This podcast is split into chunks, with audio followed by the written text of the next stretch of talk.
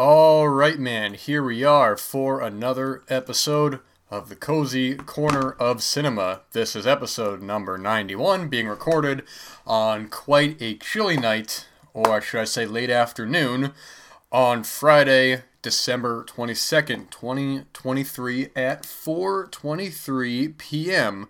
It is the Friday before Christmas. I hope you have done your holiday shopping, and if not, I hope you get that done in time for Monday. Uh, you know, whatever kind of uh, Christmas traditions you may have, or holiday traditions, or anything of the such, whether it be food you eat, or films you watch, or whatever it might be. I hope you stick to it and make the holidays uh, another great one for yourself, man. It only comes once a year, so you might as well stay on top of it and not wait till next year. But I tell you, uh, no snow as of yet. We got a little bit of a flurry not too long ago, but that kind of came and went. But the chill in the air is definitely pervasive. That that kind of fall weather is long gone, man. Those leaves on the trees are dead. They've been scooped off the sidewalk, sucked into those uh, trucks. You know, the trucks have like long hoses on them. They kind of crumple them up and stuff. And uh, it is it is now really into the winter season that we're going to be in for quite a bit of time. So perfect chance, perfect opportunity to uh, wrap yourselves up in, in some blankets make some hot beverages, tea, hot cocoa, coffee, whatever it might be. Uh, get some literature read, get some writing done, get some films watched, all the above. Whatever it is you have to do, just take advantage of the weather. Or if you're in an area where you don't get the winter, you're in like California or you're in, uh, you know, Florida or one of these kinds of places, then have that winter mentality. It's the end of the year, we got to get the stuff done before we start over again in 2024 and uh, we keep on keep on rolling man. Keep our dreams moving forward. We're not stopping. We're not giving up. We're not going to succumb to you know nonsense of daily lives of just oh this and that. Oh, this is nonsense. That's nonsense. We're going to keep on moving forward man and we're going to make ourselves have a great life while we still got it. It's the only one that we got unless you believe in reincarnation. But you know, if I come back, I'm a frog. I can't really watch a whole lot of movies, man. So I guess I might as well just do what I can in the time that I have now. But anyways, man, a lot of people have time off of work this time of the year, uh, or at least have, you know, maybe Christmas off, or you have a day or two off, or a week or two off, or whatever it is that it is. So now that we are at this time of the year, it's time to focus. It's always time to focus, but now because we have the freedom, because now we're not subjected to uh, whatever it is, whatever our nine to five jobs uh, that we have, we can now focus on ourselves, on our dreams, on making them come true. So when we go back to work, whenever it is, they're going to be like, hey, what did you do over the holiday break? Oh, you know, I did a lot of nothing. I just kind of sat around and, you know, just drank beer and watched TV. And then you can say, I made my dreams come true, man, one step at a time. And everybody asks that, what are you doing this weekend? What are you doing this weekend? And man, it's like I always gotta tell them, you know, I'm living my life. I'm doing what it is I want to do, and that is making, getting the job done, and making my dreams come true, man. It's been plenty of uh, plenty of films watched lately. I'm playing a little bit of catch up because I was out of town recently, so I didn't get to watch as much as I would have liked to. So, uh, this past week though has been quite a bit watched, uh, quite a variety of titles watched. Some new, some old. I just saw a new contemporary film today, and I have to go see another one tomorrow. So it's just great. Uh, getting together some of my favorites of the year so far, but there's still so much to see, and um, you know, it's, it's, so many films don't get released uh, to the United States or um, outside the territories until later in the year. So, you know, if you're looking at people's best sub lists, uh, you know, you got to keep that in mind. There's still be plenty of films that uh, won't uh, be coming out for a little while, and, uh, you know, in some cases, not till like later on in the year. Think of a film like Hold Me Tight, which I didn't see till later in 2022. And uh, that was technically a 2021 film, and, and that was just one of the best things, best films, uh, my favorite films of technically 2021. It made my top 10 of 2021 list. But, you know, when I was looking at people's, uh, and when I was hearing people talk about their favorite films of the year, I didn't see that, I didn't hear that mentioned at all because probably not enough people had seen it. But now it's gotten some recognition. I believe it's on Mubi right now streaming, and it's just a wonderful, wonderful, brilliant film. And uh, definitely one not to miss for sure. Um, anyway, so got some films here we're going to talk about, so we're just going to go right into it. Uh, let's see here. So uh, I got some contrasting sort of films today. We're going to talk about the first one from the year 1962, directed by a couple of filmmakers. Uh, we got John Ford directing, as well as Henry Hathaway and George Marshall, so a good lineup there. 1962, How the West Was Won. A uh, latter latter day Western epic with a hell of a cast. And I remember when I first heard about this film, and I and I, I saw that cast list. I said, "Dear God, how have I not heard this film talked about in regular conversation of the great westerns? You know, even of the great '60s westerns, even before the Wild Bunch sort of breathed new life into the genre. I'm thinking, okay, this is a latter day kind of John Ford picture. You know, a lot of big stars in it. It's uh, it's it's almost overwhelming the amount of quality kind of uh, cast members you got in this. But how is the film itself? So I recorded this off of TCM, and, and right when you first watch it, man, this isn't like any other film you kind of watched before because you're looking at the picture of it and it's curved. And I thought, all right, this is just going to be for the opening credits. Some films are formatted a certain way during some of the uh, credit sequences, but then you are watching the film and you're like, okay, we're in for the long haul on this one. This is uh, almost three hours, and this is shot uh, famously in CinemaScope, so, how do I describe CinemaScope? Well, it'd be probably easier for you to just look it up or watch some footage on YouTube or anything of the such. But essentially, what it is, it's a camera that has three lenses on it. Now, I kind of just casually read about this. I'm not going to try to claim to be an expert or have any sort of expertise on the uh, on the uh, way the film was uh, shot. But from what it what I've seen, it's a uh, it was shot with three lenses that were composed for the screen uh, to make one curved image. So it's like kind of attached together. So early on in some of the uh, flying exterior sequences to introduce the film, you can see in the middle that you can see the middle framing. We have a little bit of a blur, uh, quarter of the way down from the left and a quarter of the, of the way down from the right and it's noticeable at first. But then when you get into the actual, um, you know, uh, not even just the action sequences, but when you get to a lot of other big sequences in the film where you get to see the beautiful exteriors, I mean, it, it, kind of fades away at that point. Now I don't know, I, I don't know what restoration of this I watched. I like I said, I recorded this off of TCM from a couple months ago, so um, I'm watching. Uh, a little bit of the footage here, this HD restored trailer on YouTube, and it looks far more clean, although you can see a little bit of it. But what the film does is that it creates just i mean uh, the, the most obvious thing the most shallow kind of superficial thing to say is that it creates a bigger image man. So you're getting the, the, the spatiality of it all is, is, becoming far more apparent when you're watching this. And yes with the exteriors man you have these beautiful kind of tracking shots where you're getting such a wide range of image there. It almost feels like the way that i can describe it is that if you ever played like a virtual reality video game or something like that where it feels like you have the ends kind of uh, uh, there's not quite a center, or at least your eye is not exactly centered on um, the, the the middle of the frame, man, because there's so much happening to the left and to the right as well. Especially in some of the sequences, like towards the end, uh, during there's a big train sequence, and you're seeing like the the traversing uh, uh, landscapes come pushing at you, man, or pushing away. It, it's one that you, your eyes are jumping all over the screen, man. And because of this, it, it uh, when, I, when I was reading up on it, is that it was far more difficult to shoot any kind of close-ups, man, because you have all these lenses, and it's sort of like where do you even focus on, man? It's sort of like there is no really such thing as a close-up in this, man, because you're gonna have a warped kind of weird image, and and at times it is noticeable how the sides can look a little warped in a way. Um, sometimes it's more noticeable than others, um, but still, I think this is a case case we're watching it on a contemporary kind of uh, modern television or watching it on the internet uh, is a case where it most likely you know it's doing the film an injustice. I think this is probably the only film I've ever seen where you know when people say, "Oh, you got to watch this film on a big screen, you got to watch it theatrically." And for certain films, I, I would definitely agree or so. But I think this is a case where by seeing it in Cinerama, you're going to get the proper experience. Now, that's a shallow thing to say. Now, obviously, that's the proper experience. That's what it was meant for. But this more so above anything else because of a film like I don't know, uh, like 2001: A Space Odyssey. Because I've seen that film a couple of times. I've seen it in 70 millimeter. I've seen it in an IMAX digital presentation, and I've seen it at home on a 4K Blu-ray. And that's a film that is made to be seen cinematically on the biggest screen you can, or the loudest sound system you can. However, if you watch it at home, you're going to get a great experience as well. But with this, because the image is so specifically fitted for a CinemaScope screen or a Cinerama screen, I should say.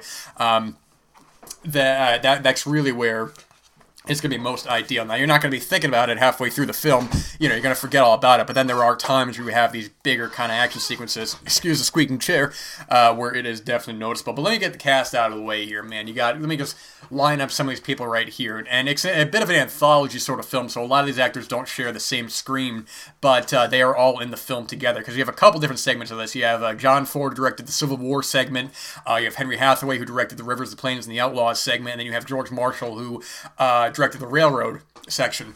And uh, the Henry Hathaway's section is at the beginning, and then John Ford's is in the middle, uh, and then George Marshall's is at the end. So just running down this list here, I'm just looking on IMDb right now because I don't want to miss some names. We got Carroll Baker, Lee J. Cobb, Henry Fonda, Carolyn Jones, Karl Malden, Gregory Peck, George Peppard, Robert Preston, Debbie Reynolds, James Stewart, Eli Wallach, John Wayne, Richard Widmark, Brigid Bazlen, Walter Brennan, David Brian, uh, Raymond Massey, uh, let's see here, uh, Thelma Ritter, uh, uh, Spencer Tracy's a narrator, Russ Tamblyn, uh, Andy Devine. I mean, it's, it's ridiculous, man. It is absolutely ridiculous. And there's a there was a, a, big actor in this. I think has a small role as well, and I cannot for the life of me remember who it is. I'm trying to look here, but I'm not going to be able to find it right now, so I'm not even going to bother. Uh, that's right. It was Harry Dean Stanton in one brief part of the film, along with apparently Lee Van Cleef, who I missed in the film. But it's a spectacle film. And let me tell you this right now, man. It's not, I got no problem with spectacle films. Man. I've said before on the show, there are just those films that you watch that they're, they're,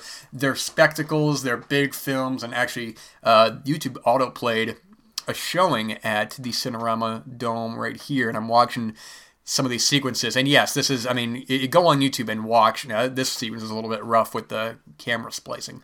Um, this is the ending of the film with the giant exteriors. Oh boy, that's really off. I hope that's uh, not a film issue, but a projection issue because I didn't notice that when I was watching the film.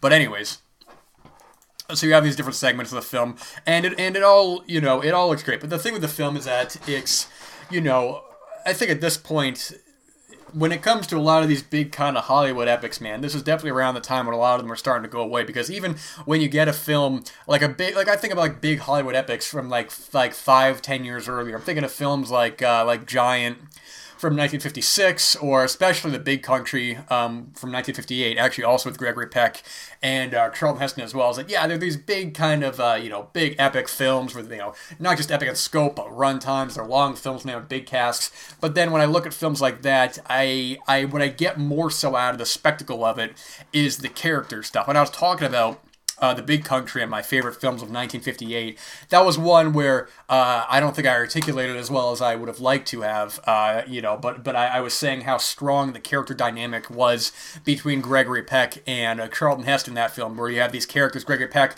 is forced to be a person that doesn't want to be because being a pacifist, kind of letting people walk all over him, and sort of, uh, you know, it's not only uh, he, he realizes that it's not just it, he doesn't matter if he demeans himself. He's willing to laugh himself off, but how other people may perceive him and they can take advantage of him and all that. Because so you have these epics with these big scopes, but you have the quieter, tender sort of moments, and of course the dichotomy in, in a film like Giant between Rock Hudson and James Dean, and sort of the different um, uh, ways their way their lives go on, man. They're just they're both excellent films, man. Actually, The Big Country especially is getting a new restoration from Kino Lorber that's got a new Blu-ray out in January, I believe. That already has a Blu-ray out right now. But if you haven't seen that, you may want to wait on that. And actually, Giant just got a 4K uh, a couple months ago, and uh, it's just a really terrific film. It didn't make my uh, favorite films of 1956, but I, I wanted to uh, mention it because you'd be surprised the amount of people who have not seen Giant. And of course, there's so many films that you know people are going to say, "Oh, you haven't seen this film, you haven't seen that film." Film looks like, brother, I'm to go to my grave with plenty of great classic films I haven't seen. We just watch what we can at the time that we're allotted, and we gotta, you know, why we gotta focus on our craft, on our art, man. And you know, that is including, you know, taking in art. So people will be like, "Oh, you haven't seen this film or that film?" Looks like, well, brother, I can name off five, six, seven, eight, nine, ten films you haven't seen. It doesn't matter the quantity; it's about what you get out of it, man. You know, if someone is like, "Oh, I haven't seen Citizen Kane," or "I haven't seen Wizard of Oz," or "I haven't seen Casablanca," it's like, man, and someone goes like, "Oh man, you haven't seen those films?" It's like, brother, man, it's like there's plenty of great films you haven't seen. There's plenty of great films I haven't seen, and you know, any anytime you hear somebody talking like that, you got to be like, "Hey, man, it's, it's, it's not the proper response." You say, "Oh, that's a great film, but you check it out. I recommend it." You know, that's all you gotta, all you gotta really do. You don't have to be a real jerk about it. But I mean, like I said, it's a beautiful looking film, and the only time when it really becomes kind of awkward is, uh, you know, th- there's a there's a point at the end where they're filming with a helicopter uh, over these a movie bookends with some great exteriors at the end. You're going through a city and all that, and it, and it looks great. But there's one part that was making me laugh because you look down and and you can see the end of the uh, the helicopter. Like, I mean, he's clearly in frame. There's no way to even kind of get rid of it, man. They're probably filming down as, as close as they could without getting both of them in the way. Um, but yeah, it, it's just it, it, looks fantastic, man. Uh, it's um, get this here. Uh, you know, and with the casting as well, it is funny because you have James Stewart in the film, whose character is supposed to be in his 20s. Meanwhile, he's 50 something like that. I think his character will be 28, and uh, you know he's play, he's 50 some odd at this point. And uh, actually, speaking of which, of Jimmy Stewart and um, John Wayne, I just see that uh, a couple days ago how. Uh, uh, the Shootist is getting a new Blu-ray from Arrow Video, so that's very cool. That's John Wayne's last film and one of his best. I mean, talk about going out on a high note, man.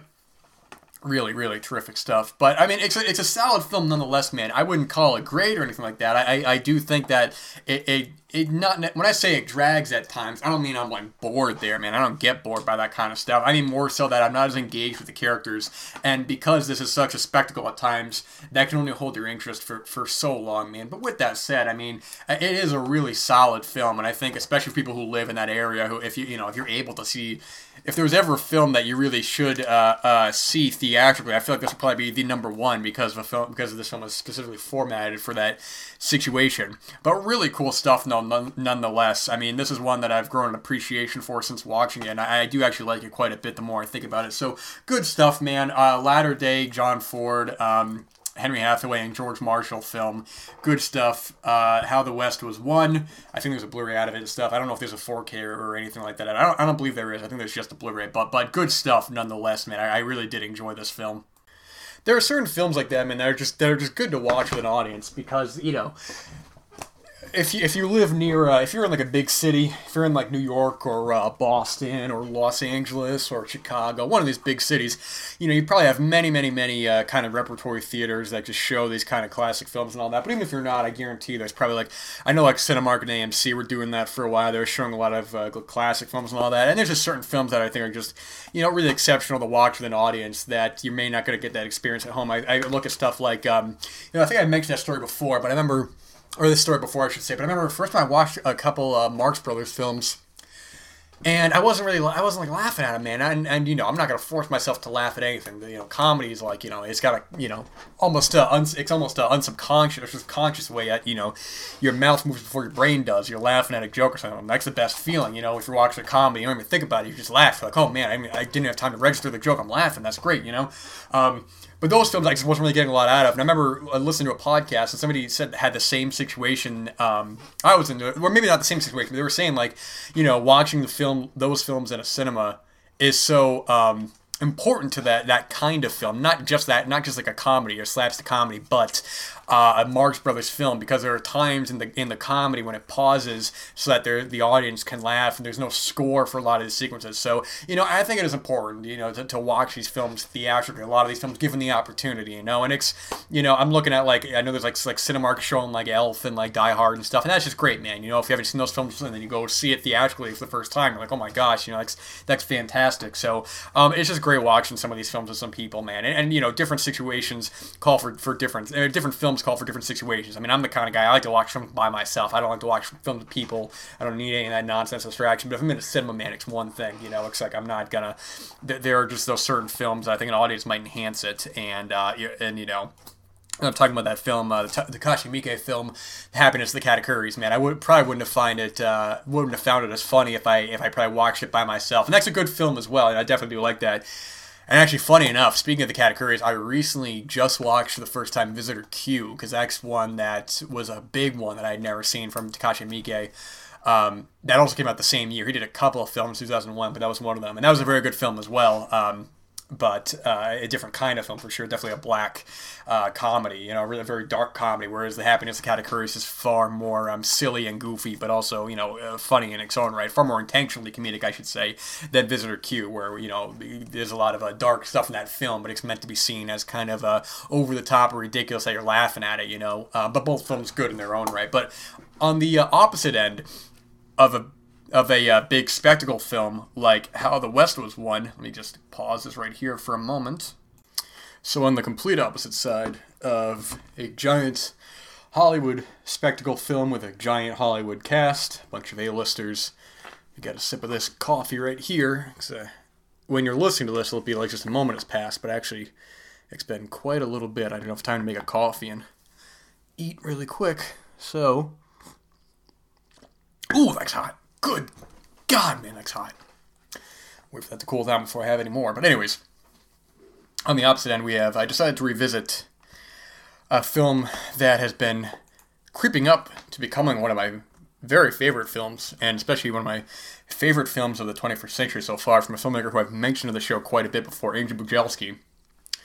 Uh, I rewatched his 2002 directorial debut, Funny Ha Ha, uh, in preparation for uh, the, a recording that's going to be coming up. And so I rewatched this film released or it was made in 2002, released in 2005, and I also decided to watch his follow-up film also from 2005, his film Mutual Appreciation with a couple of the same cast members from Funny Ha Ha. Now a lot of the actors in Funny Ha Ha only did a couple of films or maybe only did that film. They didn't really a lot of the members of a lot of the cast members didn't do many many other films. Um, but Andrew Bujalski would go on to have a very interesting career as well. I've seen almost all of his films now except for Results and They're There, which was his newest film. But I've seen both this and Mutual Appreciation. I've seen Beeswax. Uh, I've seen Computer Chess, and then he did Results and then he did Support the Girls, which is a very, very good film. Uh, and then he did There, There, which I haven't seen yet. But Funny Ha Ha is often considered to be sort of the beginning of the mumblecore trend of films that would last for another couple of years or so. Uh, the Duplass brothers would go on and make a bunch of films. They did like the Puffy Chair, and they did uh, some. Uh, actually, directed quite a quite a number of quote unquote mumblecore films. As well, we have the work of um, Aaron Katz, who would do films like Quiet City and Dance Party USA, both of which are good and my favorite of his work, and one of my favorite films of this kind, his film Cold Weather from 2010, which is a very good and uh, underappreciated film. But it's interesting to look at the cycles of a lot of these uh, tw- these films following these kind of 20 something characters. I, I recently rewatched uh, one of my December watches of um, Whit Stillman's Metropolitan from 1990. And actually, I just listened to a very interesting interview with Whit Stillman from a couple months ago on. I'm blanking on the podcast name as I I'll try to pull it up here while I talk, but I'm thinking of uh, what the heck? You know, I, I can't even talk and look at the same time. Extended clip. That's what it was. They had a very interesting interview with Whit Stillman where they were doing some uh, cinemas doing a retrospective on his work of uh, his of his 90s trilogy into uh, Damsels in Distress from 2011 and Love and Friendship from. Sorry, I got interrupted there, so I may, may have lost my train of thought a bit, but I'm thinking of uh, the 20 something odd films, uh, or characters, you know, 20 somethings uh, of you know, like like uh, Kicking and Screaming, or like I said, Metropolitan, different kinds of films, but generally kind of in the same conversation. And I think that this kind of mumblecore trend of the 2000s, the mid 2000s, was kind of the last of that really uh, prominent. Uh, sort of uh, up and coming 20 something sort of wave of films, you know, at least films like this, man, that were that were being uh, recognized on a on a widespread kind of critical level. Whether or not you like any of these films is completely in the eye of the beholder. However, um, I feel like now there's not really.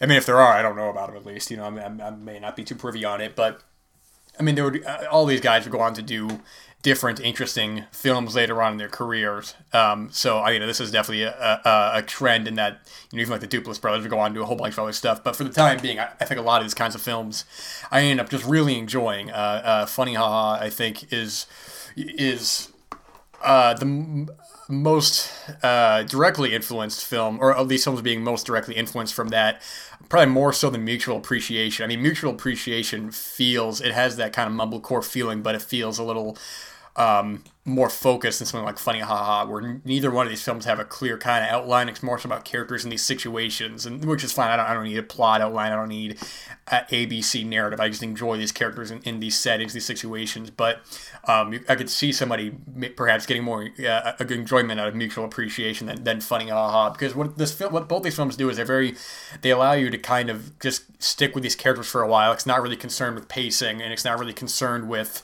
uh, you know, cutting a scene too short. You know, you have these sequences in, in mutual appreciation. We have the main character who is uh, in like an like a indie kind of rock band, and he'll play a concert and the, the, the film will allow him to play the whole song, and then you know it'll be like uh, con- like awkward conversations that they let um, kind of play out in a way that you know I love when uh, I, I love when Vincent Gallo was talking about Buffalo '66, and he was talking about how to the, a lot of the shallow criticisms of uh, people kind of comparing his work to other uh, works of filmmakers, um, and he, he always thought that was a shallow uh, kind of criticism, like oh well it's kind of like this, it's kind of like that. So you know I've been guilty of that before, but I think one instance in particular in Mutual Appreciation that feels kind of directly close to another filmmaker and specifically another film is. Um, uh, the film Faces by John Cassavetes, where there's like a long sequence where you have the main character in Mutual Appreciation, who let me pull up that actor right there. He looked like Simon Kinberg, and the whole and for there was a couple times like, is that him? This looks like a young role for him. He looks so identical. This character, this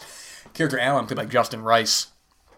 He's uh, he's with this uh, other girl who he's kind of having like a fling with at this guy's house, and um, it's a, it's an awkward setting for him where he kind of doesn't want to be there, but the film lets it uh, play out much in the same way. There's, there's a great uh, moment in Funny Ha Ha where the main character in that film, I don't even know why I closed out of that page. I need to get back there, but the main woman in that film, she is kind of is hanging out with this other guy not really they're both being really awkward about it and i think the other guy was actually played by Andrew Bujalski who's a former coworker of hers and he is, they have some very kind of like awkward conversations with one another. Both are very kind of awkward in their settings. But uh, I just went to go click on the thing here, and then Amazon wants to open up a Spanish version of the page. I don't even know why it got me there, man. God damn. Oh, man. trying to get all this together. It's not working. So, okay, yeah, Adrian has played that character.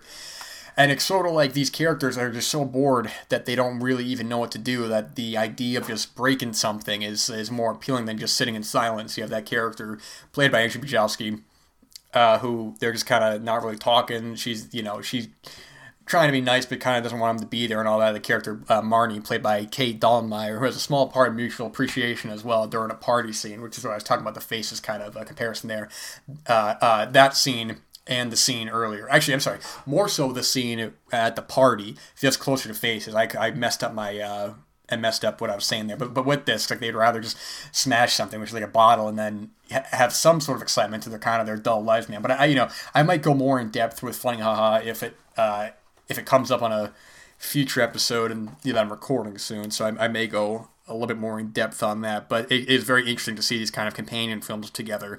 Uh, Mutual Appreciation feels more like something closer to an, uh, an indie kind of uh, uh, dramedy comedy, whereas Funny Ha Ha feels more, far more in line with the mumblecore kind of film, much the same way where the film abruptly starts and ends. So it's either going to be your thing or not. I remember the first time that I watched Beeswax uh, from 2009. I was uh, taken aback by the abruptness of a lot of it, but but now having seen these films since, Funny Ha Ha I've seen twice now, it uh, makes me far more interested interested to watch Beeswax from a new perspective. I, I have the Blu-ray of that, and um, as well as I got to rewatch Computer Chess. I remember really liking that a lot, but it's been a little while. But uh, I just wanted to bring up both those films both all three of these films were watched recently, and it was interesting seeing the dichotomy between a big budget Hollywood spectacle film and a super low budget, quiet character film that is both these. But I'm going to finish this up right now. Everyone have a blessed holiday, a blessed Christmas. God bless you, all that good stuff. This is a beautiful time of the year. Don't waste it. Only comes once a year, man. So make sure you're working on your craft and your art, catching up on films, literature, writing, all that good stuff, man.